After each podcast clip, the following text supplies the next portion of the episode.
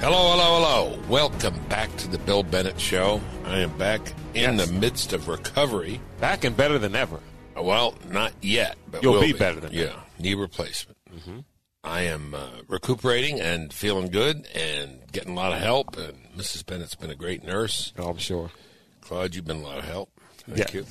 And uh, welcome back to the podcast. This is the podcast that translates Donald Trump to the degree that he needs translation. Sometimes it's more plain than it needs to be.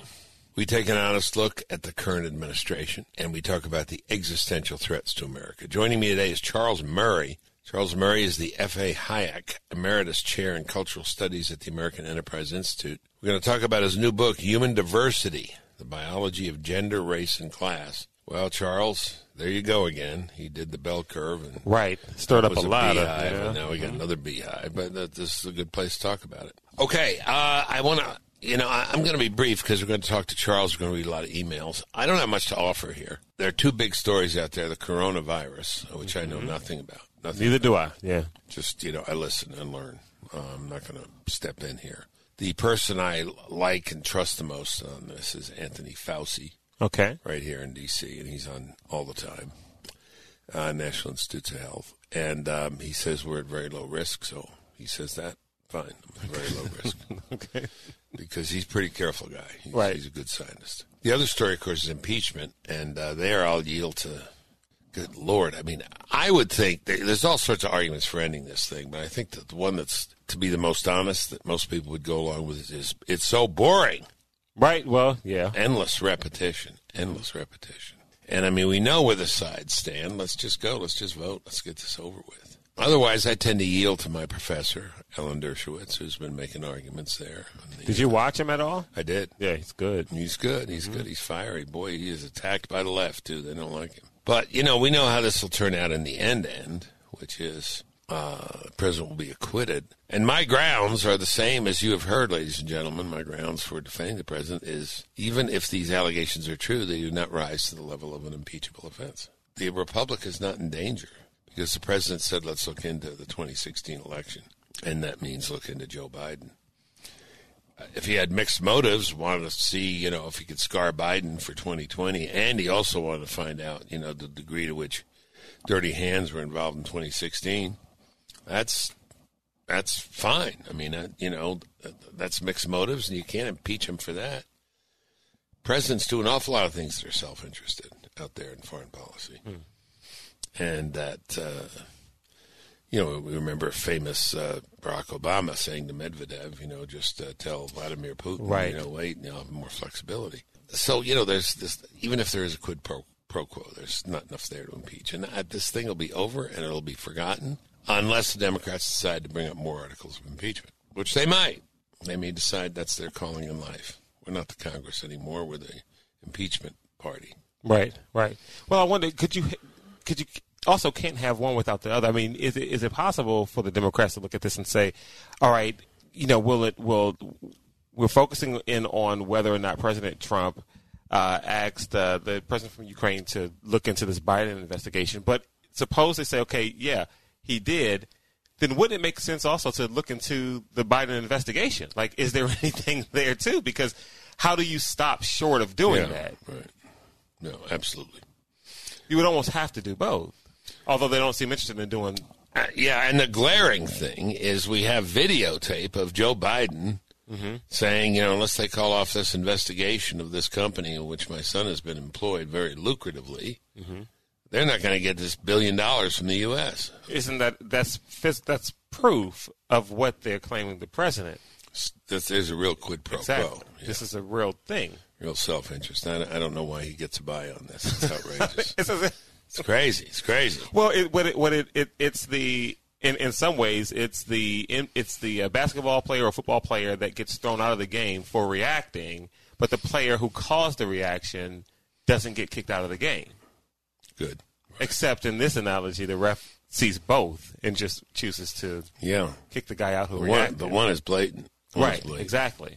It's like the first player knocks the other guy, you know, you know, on his butt, you know, with a elbow. Right. Second player gets up and pushes him, and the ref float, throws a flag. Because the situation you're trying to impeach the precedent for doesn't happen if the first situation doesn't happen. And it, it's ambivalent. So it's ambiguous, I should say. And it's the Biden story, uh, the press conference where he says they got five hours or six hours or three hours. It's not ambiguous at all. Right. Not at all.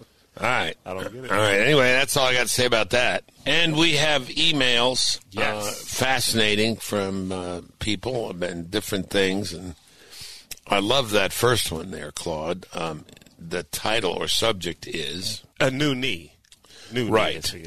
And then, without any further mention of new knee, the email says the following. Claude will read it to you. Uh, it says boil frozen vegetables. Don't steam them. Uh, the secret is to uh, good flavored cooked vegetables is to add just one fourth teaspoon of sugar, four calories, to the boiling water before adding the frozen vegetables. You won't taste the sweetness, but what the sugar does is it restores the fresh picked flavor lost in the processing of the vegetables. It even enhances the flavor of uh, fresh picked vegetables. Also, it enhances the flavor of vegetables in a stew. The vegetables seem to have an affinity uh, for the sugar. That's from author. Right. Was Ballard, the, the was the, who is this from? uh, Arthur Ballard? Was this for me? Yes. And, and the subject was knee. and it's about, is he saying for my knee I should have sugar in my vegetables? That's what I think he's saying. Like Okay. for recovery, it's probably healthy to, or maybe even in general, just healthy to.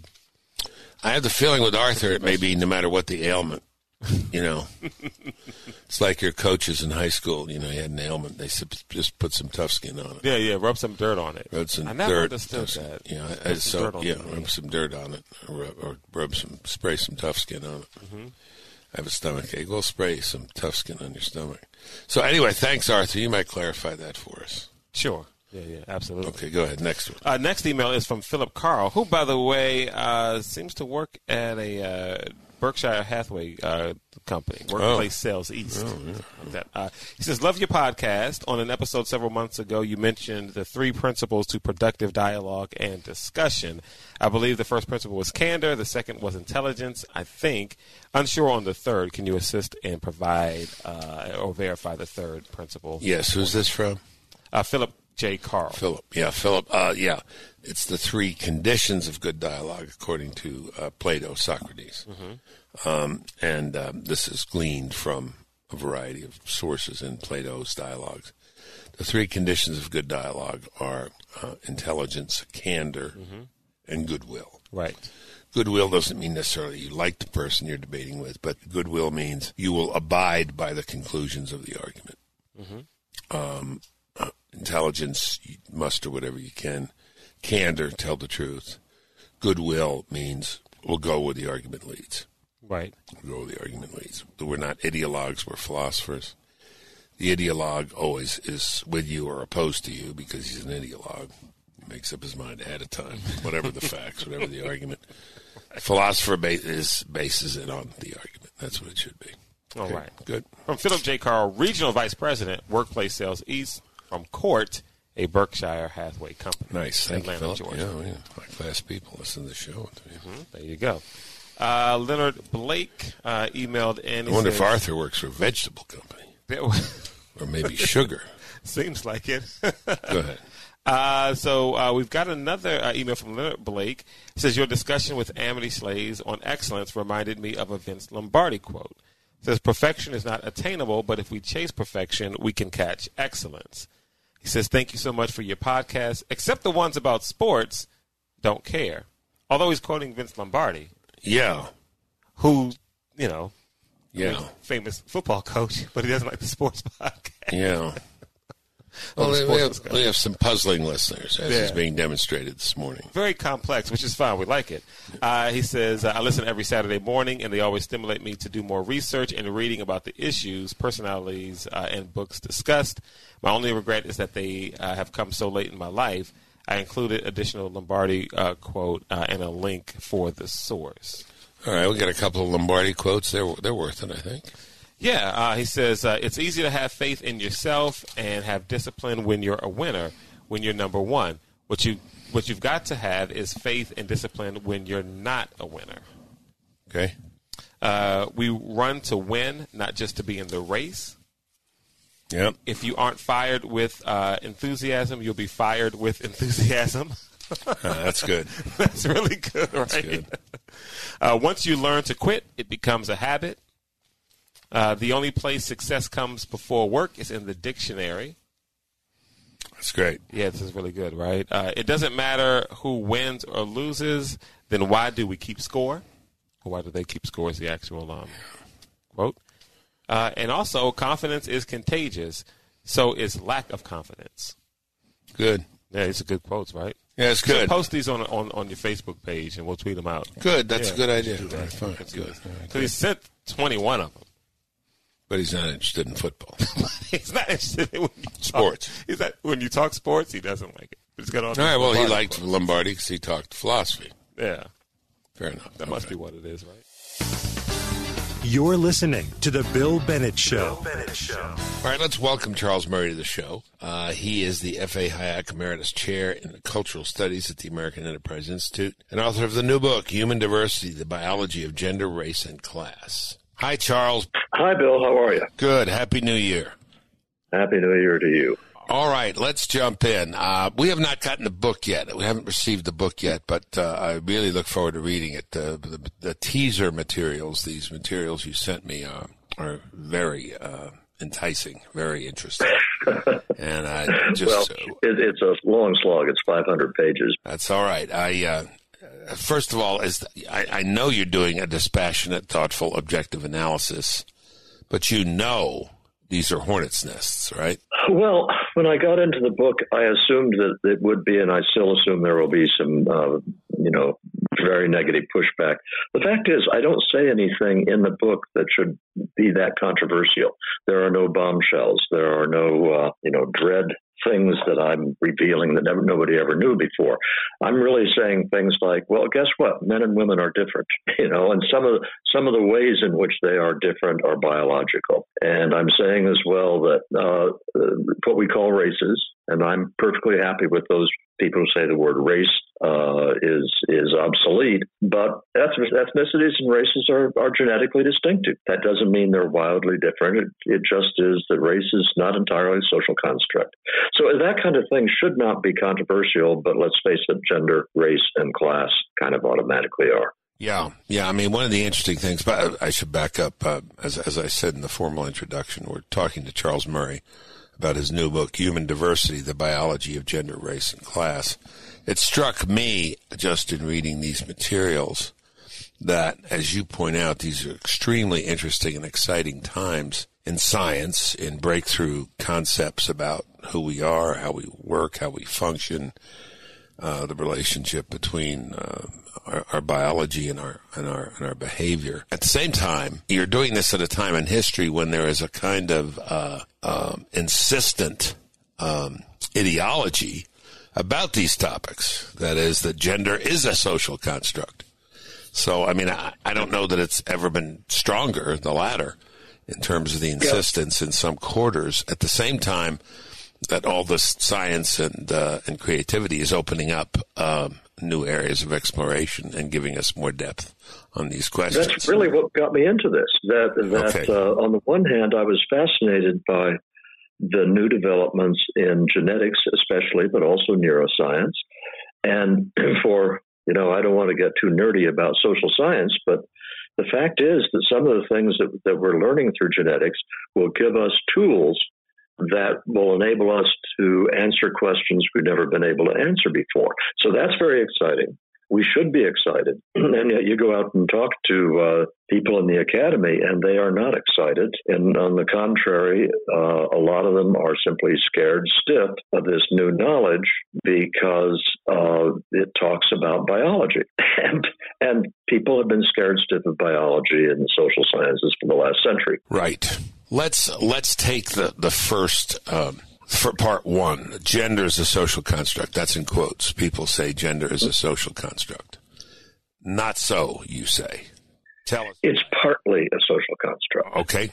Let, let me let, let me give an example. you have uh, something like, uh, oh, let's say the the fact that uh, women are not in science and technology occupations as much as they should be, should be in quotes, uh, relative to males. Okay. Is that because women have been kept out of, uh, of science and technology artificially? And the answer through the 1960s was yes. Uh, medical schools would only accept a certain proportion of applicants who were women because they said, well, they're just going to go out and get married and quit the profession. Same with law schools. Same with uh, a variety of other things. So, was there an artificial barrier that had nothing to do with women's abilities? Yes. Now, what happened subsequently? You had graduate schools in science and technology became desperate to have women because with the rise of feminism, it became a big, big deal. And you saw a response during the 1970s. Women did move into fields that they had formerly not been in and not been in in such large numbers. Then what happened? Around 1990, there was a new equilibrium. And since 1990, the proportion of women in these fields has been pretty steady. Now, what do the feminists say? They say, oh, the patriarchy is still uh, ruling. Well, there's another possibility, which is that women are, for biological reasons, much more interested in vocations that involve people than they are vocations that involve things. And there is a very strong bio, strong case to be made that that is biologically grounded. Now I have to jump in here because as soon as you say it's biologically grounded, the question is, do I mean that it's determined genetically? No. Do I mean that there are not women who are as fascinated by physics and mathematics as guys are? There are absolutely such women. But if you talk about tendencies, I argue in the book with a lot of evidence that the reason we see these imbalances in science and technology has a very simple explanation that uh, the interests of men and women are somewhat different. Well, for even suggesting that there might be different interests, it was the president of Harvard who got himself kicked uh, kicked out, right, for even right. suggesting this. So, I mean, again, again, I, I underscore that this is a a very uh, very hot topic, particularly particularly in our times. You mentioned yeah. stabilization after the '60s. Uh, that the things opened up, and then when we got into the sciences, then stabilization. You suggested as reflected in percentages. Do you have Do you have those percentages? You, can you give us some idea what those percentages are? Not off the top of my head, uh, but I'll tell you the most interesting okay uh, as far as I'm concerned, study that's in the book is one that focuses on children who were part of a program I'm sure you're familiar with from the old days as Secretary of Education, the uh, study of mathematically precocious youth that came out of Baltimore. Yeah. And what makes this study so wonderful is it gets us completely away from any arguments about our guys smarter than gals and that kind of thing because everybody in those samples was in the top 1% in mathematical ability. Well, they have been followed up now so that the, these people are in their mid to late 40s. Were these the Johns Hopkins kids? Yeah, the Johns okay. Hopkins kids. Okay. Uh, the Stanley's kids. Right, right. So, so you have these incredibly talented women in math, but the proportion of those women who went into so-called STEM courses, science, technology, engineering, and math, the ratio of males to females in that study was just the same as it is in the population as a whole. Guys were more interested in physics uh, than than women were, even though the women were perfectly able uh, to get a degree in physics if they felt like it. And here's the thing I find almost funny. It turns out that when males have really, really high mathematical ability, they tend not to be that great in verbal ability. When women have really high mathematical ability, they also have, again, it's tendencies, they also tend to be extremely talented in verbal. So, so what you have is the guys, basically, if they're really talented in math, of course they go into STEM in high proportions because that's what they're good at. With women, yeah, they could go into STEM courses if they wanted to, but you know they can also go out and become a, a lawyer and become a partner and mm-hmm. make seven figures a year. They can also go into all sorts of other management occupations. They have very talented women in math. Basically, are more likely to have a choice than the, than men are. The let's take the Hopkins kids. I'm, I'm just curious. I'm, look, I'm, looking for numbers again. I know, uh, but I have a reason. Um, when they did these math programs, were there equal numbers of uh, men and women, boys and girls? No, there were not. Okay. Uh, there is, you know, when you talk about differences in abilities, there are women have certain strengths on average in verbal abilities, in many kinds of memory, and in what we call social cognition. On average, they are higher than males. In terms of male advantages, it's primarily in what is called visual spatial skills, uh, which is a it seems like an abstract thing, but in fact, very high visual spatial skills are highly correlated with math ability. So that that advantage of males in visual spatial skills translates into a higher proportion of males at the extremes of mathematical ability. And that's true today as it was 40 years ago. Are we talking about two to one, three to one in this program, or two to well, one? It depends, on, uh, it depends on how far you go out, Bill. Okay. So that well, let's take it at the end. Let's take it at the end in terms of careers in the STEM. STEM. Either one, either one. Give me any numbers. Yeah, yeah, just yeah, just to give because I don't want to give a wrong impression. Right. If you take male and female SAT scores, then uh, there's a pretty small difference.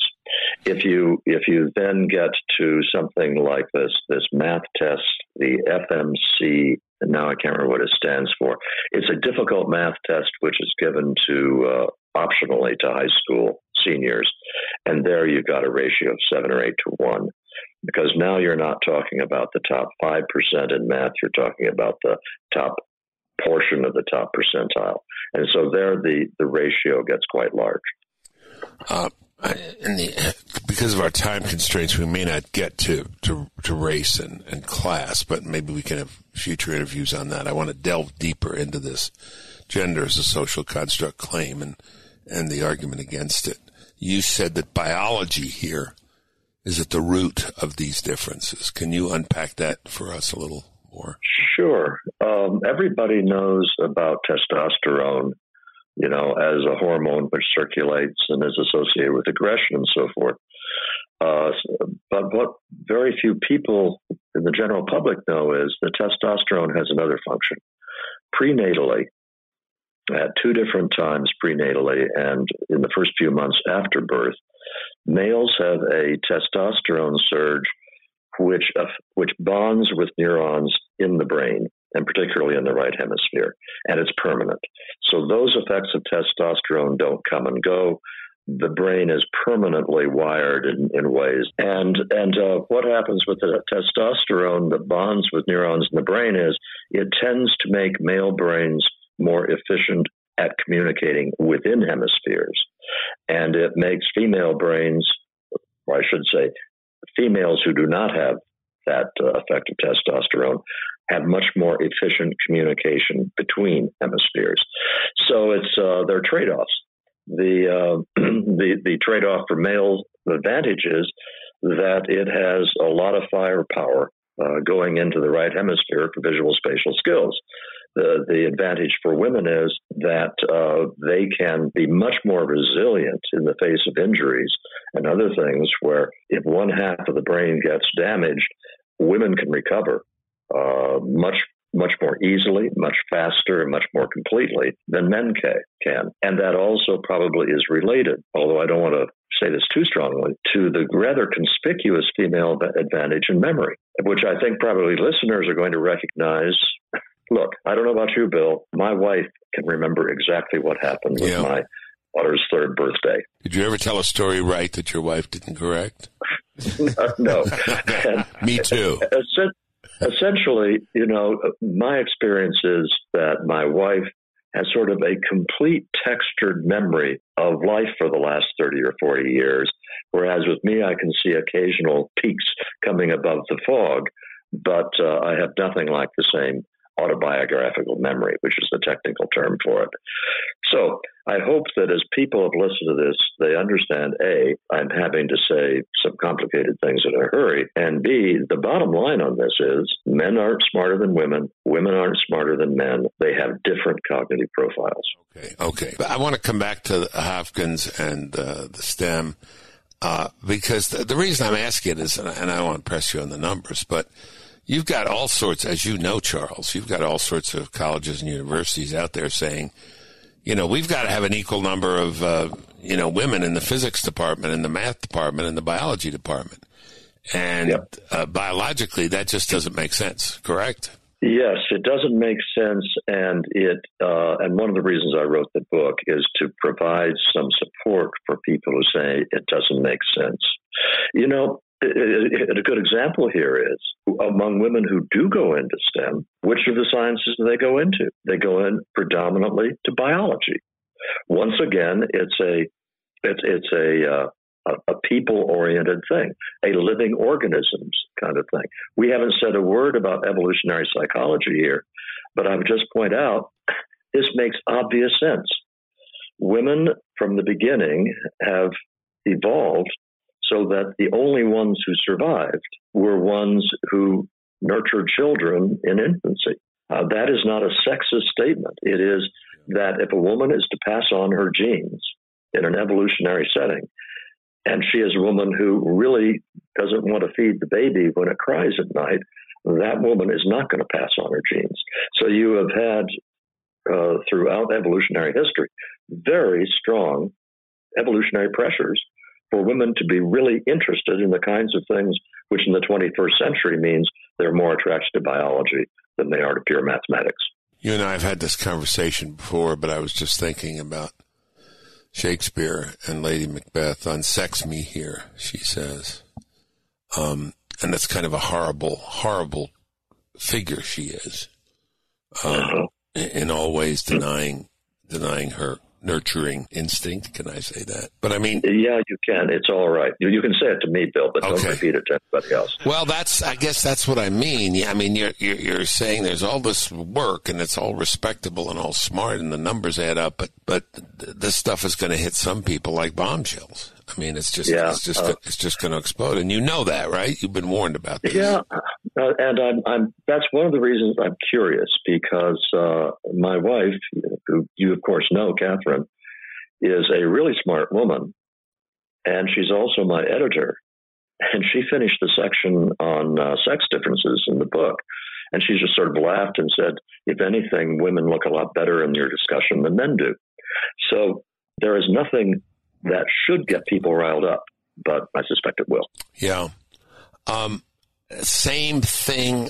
Just at time, we just have about eight, ten more minutes, but the same basic ceteris paribus uh, conclusions when it comes to race and class. That there's a biological basis here. It's a very different story for for race, uh, and and we know much less about race differences than we know about uh, sex differences. what I, I, use the uh, analogy with archaeological digs. You know, where archaeologists go out, they found a promising site. In the case of men and women, uh, the archaeologists have excavated the site. They know what the city looks like. They've got a lot of artifacts, and we know a lot of stuff. In the case of race, uh, the geneticists have discovered promising sites, and they sort of sunk initial probes, and they know there's something down there, but they don't really know what it is. Here's here's the short the shorthand story. Race is a social construct. Uh, initially, got a lot of power from a scientific observation that humans had not left Africa long enough for there to have been large evolutionary changes that have taken place since leaving Africa. And that was true if you're talking about evolution by mutation. Since we sequenced the genome back in 2003, it has been discovered that an awful lot of evolution can happen quite rapidly with what's called standing variation in the genome. And I'm not going to go into the weeds on that one, but simply to say that that it when you have a change in the environment, uh, there can be a response evolutionarily to that that happens re- relatively rapidly. We furthermore know, which we did not know in 2003, that uh, not only are people genetically distinctive in terms of Europeans and East Asians and Sub Saharan Africans, it gets at a much more finer grain than that. Well, think about 23andMe or Ancestry.com, where a lot of the people listening have probably sent in saliva and gotten back uh, a report saying you were 46% Welsh and 36% Polynesian or whatever. Well, how can they do that? It's because they these genetic patterns look different for different ethnicities. Okay. What does this mean in terms of observable traits? That's what we don't know yet. All right. Uh, since we, since we have a short time, I want to jump to I think an important question I'm often asked: Why study this? Okay. And the answer is we have no choice because we already know that different ethnicities respond differently to medicines, uh, respond differently to other kinds of treatments. We are learning a lot more about the genetics of autism and ADHD and uh, schizophrenia and a whole bunch of other cognitive ailments and strengths and weaknesses. Well, in order to to have appropriate medical treatment for different ethnicities, you've got to study the different ethnicities. And so there will be very large samples collected genetically of all the major populations in the world. It's going to be done because it's ethically imperative to do so. But in the course of doing so, we're going to uncover whatever other distinctive features there are in personality and abilities and social behavior. There is nothing that's going to come out of this that should send people screaming from the room. I think these when these when these discoveries come, the appropriate response is, well, that's interesting. Unfortunately, people are so insistent that there cannot be such uh, differences that I'm afraid that will not be the response. Right, right. And I'll be watching uh, with great interest. Are You're going to take this to Middlebury? Yeah, you heard that I'm going back there, right? I did not. Are you going back? yeah, I, I've I got an invitation to go there again. It was arranged by the Young Republicans and the administration, and I was astonished that the invitation came, but I said yes. So I'm going to Middlebury on March 31st. Wow. Security guaranteed? Uh, I am told that there will be an extensive security Yeah, effort when. I go there, and Well- I, I'm uh, I'm happy to hear that. Good for you. Good But, for you. but, but it's- I, I shouldn't laugh, Bill, because I think I think it's a very good thing that Middlebury has asked me back. I Yeah. hope it goes off, and as it should, which is you have a social scientist who's fairly nerdy social scientist who's going to come and give a standard social science lecture, and people will listen to it, agree or disagree, but it will be collegial and civil. I want to explore part three because this is one where I was kind of surprised. Class is a function of privilege. Well, sure it is, isn't it? I mean, don't don't the upper classes, you know, create the next upper class and their children and trust fund babies, and don't upper classes breed upper class? What's that word? Homogamy. Uh, don't don't the upper. monogamy contributes to that too. That was your other book about. Uh, But that's but you see, that's biological. Homogamy, referring to people Yeah. marrying people like themselves, right. uh, so that uh, that's what's been increasing. So, yeah, is class partly a function of privilege? Yes, it is. But the thing is that you go back a hundred years, and you have, let's say, it's the guy who makes the money because a hundred years ago it was the guy who made the money, and so he becomes uh, president of a large corporation. Who did he marry when he was 20 years old? Because he did get married probably when he was 22, 23 years old. Well, he probably married the girl next door, or he married, Yeah. uh, you know, the somebody who's randomly selected in some respects from the population. And who does he marry now? He probably marries a graduate from Yale Law School, uh, who is uh, herself, you know, extremely able. And so what that means is, does privilege still play a, play a role? Yes, in the sense that if you're rich, you can give your kids money. But biology plays a role because if you have two really smart people who married each other and they had kids, they passed on their genes. So social class gets stickier than it used to be. Remember shirt sleeves to shirt sleeves in three generations, which used to be the, the you know the the way of saying, yeah, somebody makes a lot of money, they give it to their kids, but by the time the grandkids have it, they've spent it all. Well, that doesn't work so often anymore because you're passing along ability along with the money. So the answer is yes, in part it is. Yeah, folks. and you can be more specific than that too, uh, because it's still true. Forget about uh, people getting married and producing smart kids. Let's take the smart kid who uh, uh, is uh, going to school in some terrible urban area, but is really has a lot of ability. Well, th- that youngster is much more likely to be successful monetarily and in other kinds of ways uh, now than he would have been 100 years ago as well. And that's good news uh, because we do a better job now of letting kids fulfill their potential. But what that also means is that ability is partly heritable. Okay. So is persistence. So is work ethic. So is self discipline. So is conscientiousness. All of these personal qualities that go into achieving success in life have a genetic component. And the, the, the, the net result is now, here I want to be careful not to exaggerate. This is not determinism. So, if you talk about any individual person, the the genetic role in determining success is modest. But if that's true throughout the whole society, that has profound effects on the class structure. The analogy I use there is uh, Las Vegas. Las Vegas makes millions of dollars, uh, even though their their percentage advantage on any one bet is quite small. Right. Once you've got millions of bets, you're, you're making huge profits. Well, similarly, if you have a small genetic role in determining success in an individual, so you have a very large effect on the nature of the social structure. I want to come back just briefly um, to this because I just want to tell you, and again, again, I'm not telling you anything you don't know. Well, maybe you don't know this, but as long as we've been running this podcast, which is a couple of years now, we've talked about a variety of topics controversial. We always talk about Trump, which obviously creates a lot of controversy just by itself, just by the very mention of the name or the wearing of the hat. But, but in addition, other topics of all sorts. I don't think we've ever gotten a reaction like we did. I'm coming back to sex and gender constructs to the reports out of Connecticut, I believe it was first, with the boys and girls track meets where the boys declare their gender to be female and then Yeah. cross over and run in those track meets. You're the father of, you don't have to personalize, but you're the father, I think, of three, three girls, one boy. Three girls, three girls, one boy. One boy.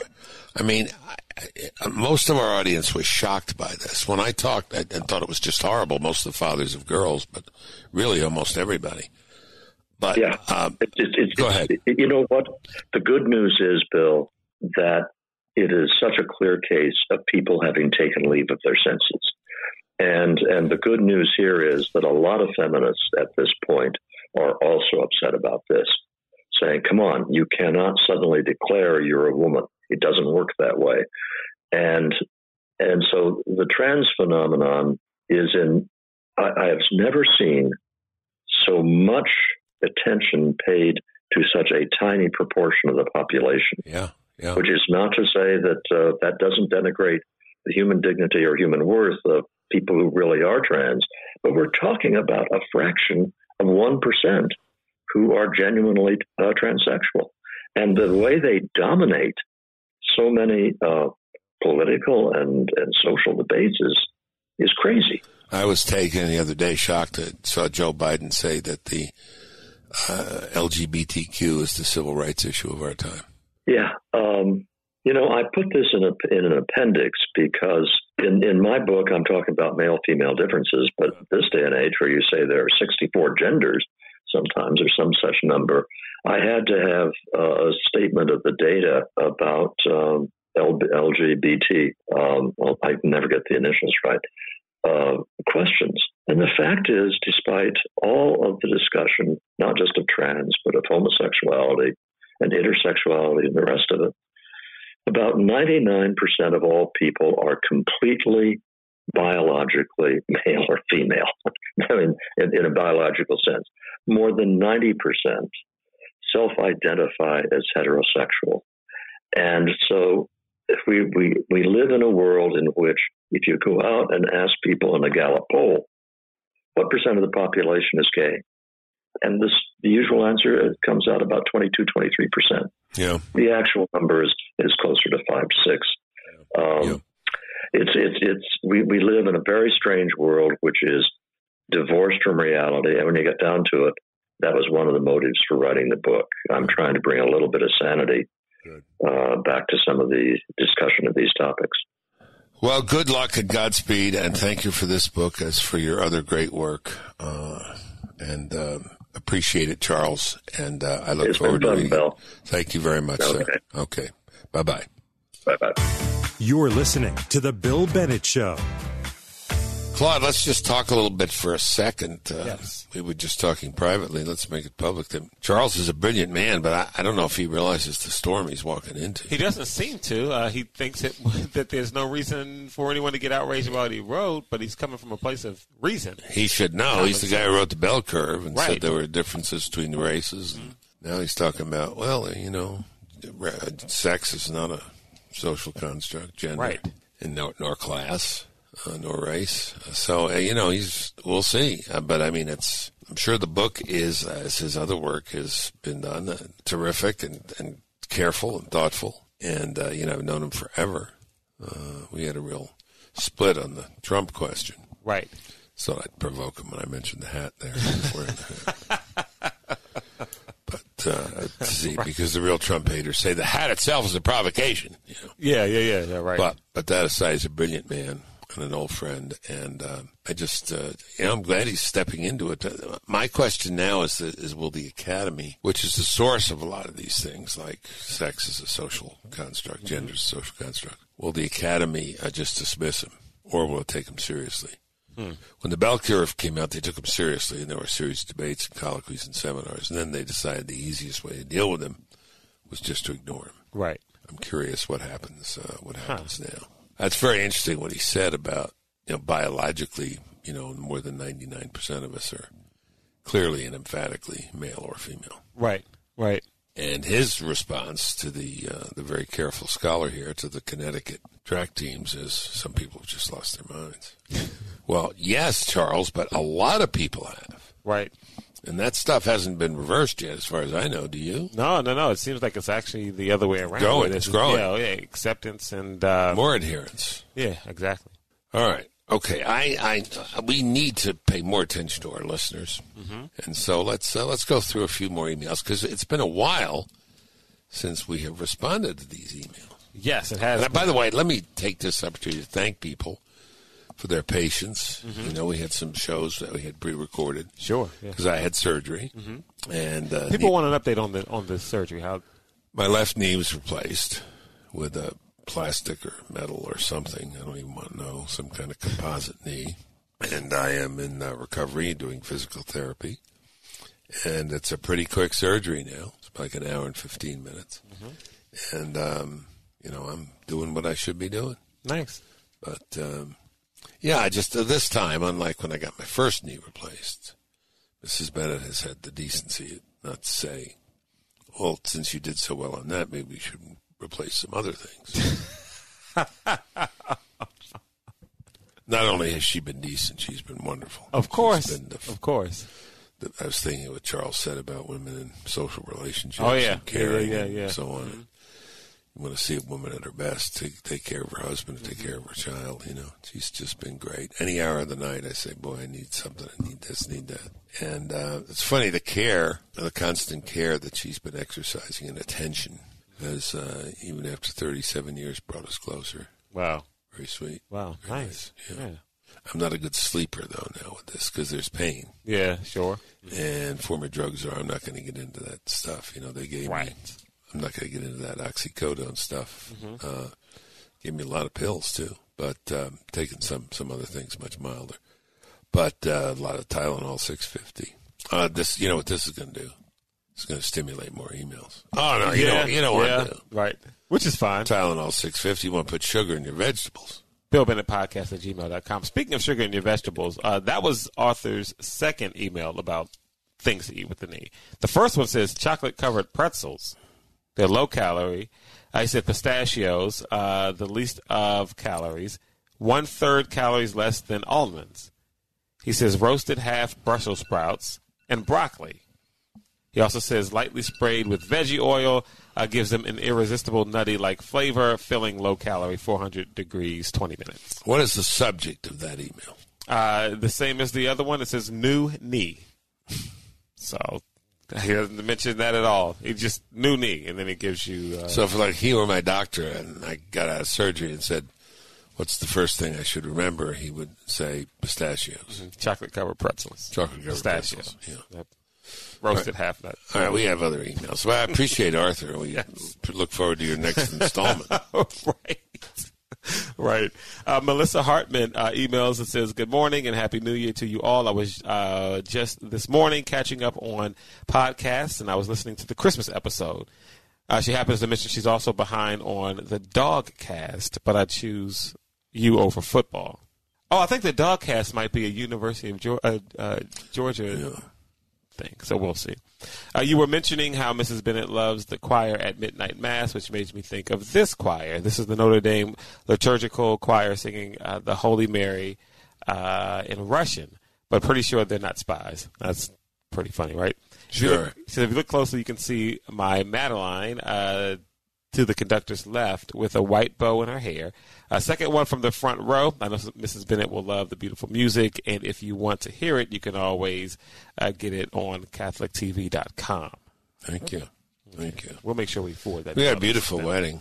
Be- Beautiful wedding, really. That was yeah, it was great. It You was, were there. Oh yeah, man. I mean, from the mass to reception to ringing in the new year with the. Uh, For Catholics out there, something the number of the Catholics who were at the wedding. Mm-hmm. I don't know if that includes you because you're sometimes were a Catholic. Sometimes you're not. right. Early, early. Yeah, early. Oh yeah, I mean, Catholic church, Catholic schools. but uh, was when uh, the bride and groom went over with flowers to the Right. Mary, to the statue of Mary. Mm-hmm. Mary's a very big deal. Yeah. And um, Mrs. Bennett, who's a convert to Catholicism from being a Methodist, said this is where the church is really ahead of the game yeah, with yeah, its uh, devotion to Mary, Sure, Mother sure. of Jesus. Yeah, ahead. with a lot of the um, Catholic tradition, even in the mass, I remembered a lot of stuff, and Sierra was impressed. She's never seen me in Catholic form, so Oh, really? yeah, she was impressed. I don't know what to do. Some of the call and responses, and Up, down, kneeling. uh, Mm-hmm. you know. Yeah. She followed you. uh, yes, I just told her just watch me, and you'll be okay. Did she think you were like acting strange? Claude, what got into you? right. The Holy Spirit. Yeah, exactly. Yeah. yeah. Go ahead, man. All right, this one from Leonard Blake. Uh, says Trump demonstrated American uh, capability and intention. Uh, this will likely reduce the prospect of war. Um, let's see. He says basic cause of all war is the miscalculation uh, of the capabilities and or intentions of potential adversaries. So it says World War II observations. Germany had met no opposition to early territorial expansion prior to 1939. They were surprised that England declared war on Germany when it invaded Poland. Germany doubted uh, the resolve and capacity of the USSR when it commi- uh, commenced Operation uh, Barbarossa Barbarossa. Yeah. uh, and invaded the USSR. Japan's navy was superior to the U.S. Navy in 1941, and quote knew uh, end quote the U.S. was isolationist. No one had intervened with Japan's expansionism uh, in the Western Pacific, China, Malay Peninsula, Peninsula, excuse me, uh, Indonesia, Burma, in its attempt to secure resources for its uh, Well, resource poor nation. Let me interrupt. I I wonder if the thesis here might be more accurately portrayed as uh, wars are lost because of miscalculation. ah, okay. He's right about uh, the Germans, um, you know, going to the Eastern Front there to Russia. And I mean, Stalingrad, Leningrad were just, you know, just burying fields, just killing fields for Germans and Russians. Slaughter. Um, and, you know, he underestimated just what the cost would be. Mm-hmm. You can't roll over Russia like you rolled over Poland and, you know, Sudetenland and other places. Um, there are some people who think if Hitler had avoided, if he had kept the, uh, the pact with the, the Soviets, that, uh, and, and avoided going into, into Russia, invading the Soviet Union or Russia, that uh, he might have prevailed. If he had just had the Western Front to fight England, France. Wouldn't have defeated the United States, but might have held them off indefinitely because you know we're a long way away. But um, Yes, and I think that's right. I mean, we know after uh, Pearl Harbor, the emperor said, you know, I fear we've awakened a sleeping giant. Mm-hmm. Miscalculation. Right, Happens right. a lot. Happens a lot in wars. And that was to his point. He says Axis powers did not realize how the attack at, attack at Pearl Harbor would mobilize opinion in the U.S. Yeah. severely underestimated the productivity uh, and capacity of uh, Britain, U.S., and the U.S. Yeah, because the isolationism was very real in the U.S. Mm-hmm. Uh, and, um, and and a lot of it remained associated with Charles Lindbergh and others. Yeah. Yeah. And he brings it back to today. He says Trump's uh, strike was an attempt to demonstrate UA's capability. They had been tracking him for days, executed at pinpoint strike on a single vehicle without Oh, this hitting is- U.S. personnel. It's a Soleimani. Right. Following his car uh, one half mile behind, Trump demonstrated the U.S. intention to not tolerate further escalation uh, by Iran. Yeah. No, I think that's right. A little revising going on now. There were some people hurt, some American soldiers hurt, some brain injuries and other things, but uh, no fatality, as far as we know. Right, right. That's uh, Leonard, who lives in Cleveland. Good. Okay. Signed as Lenny Okay. from Cleveland. Okay. Well, that's just a sample. I mean, we get we get a lot, but Right, yeah. it goes from you know interesting hypothesis here about war and you know miscalculations in war to recommendations about sugar and got to hear more from Discussion about the dog cast. do- the dogs. It was at DAWG. Yes. Yeah, so at the University of Georgia. Yeah, it's a dead giveaway. All right, that does it for today's show. To catch up on previous episodes of the show, go to BillBennettShow.com. You can follow me on Twitter at William J. Bennett. You can like me on Facebook. Just search Bill Bennett. Feel free to email the show. I'd love to hear from you. It's BillBennettPodcast at gmail.com. Please share the podcast with your family and friends. We'll catch up next week.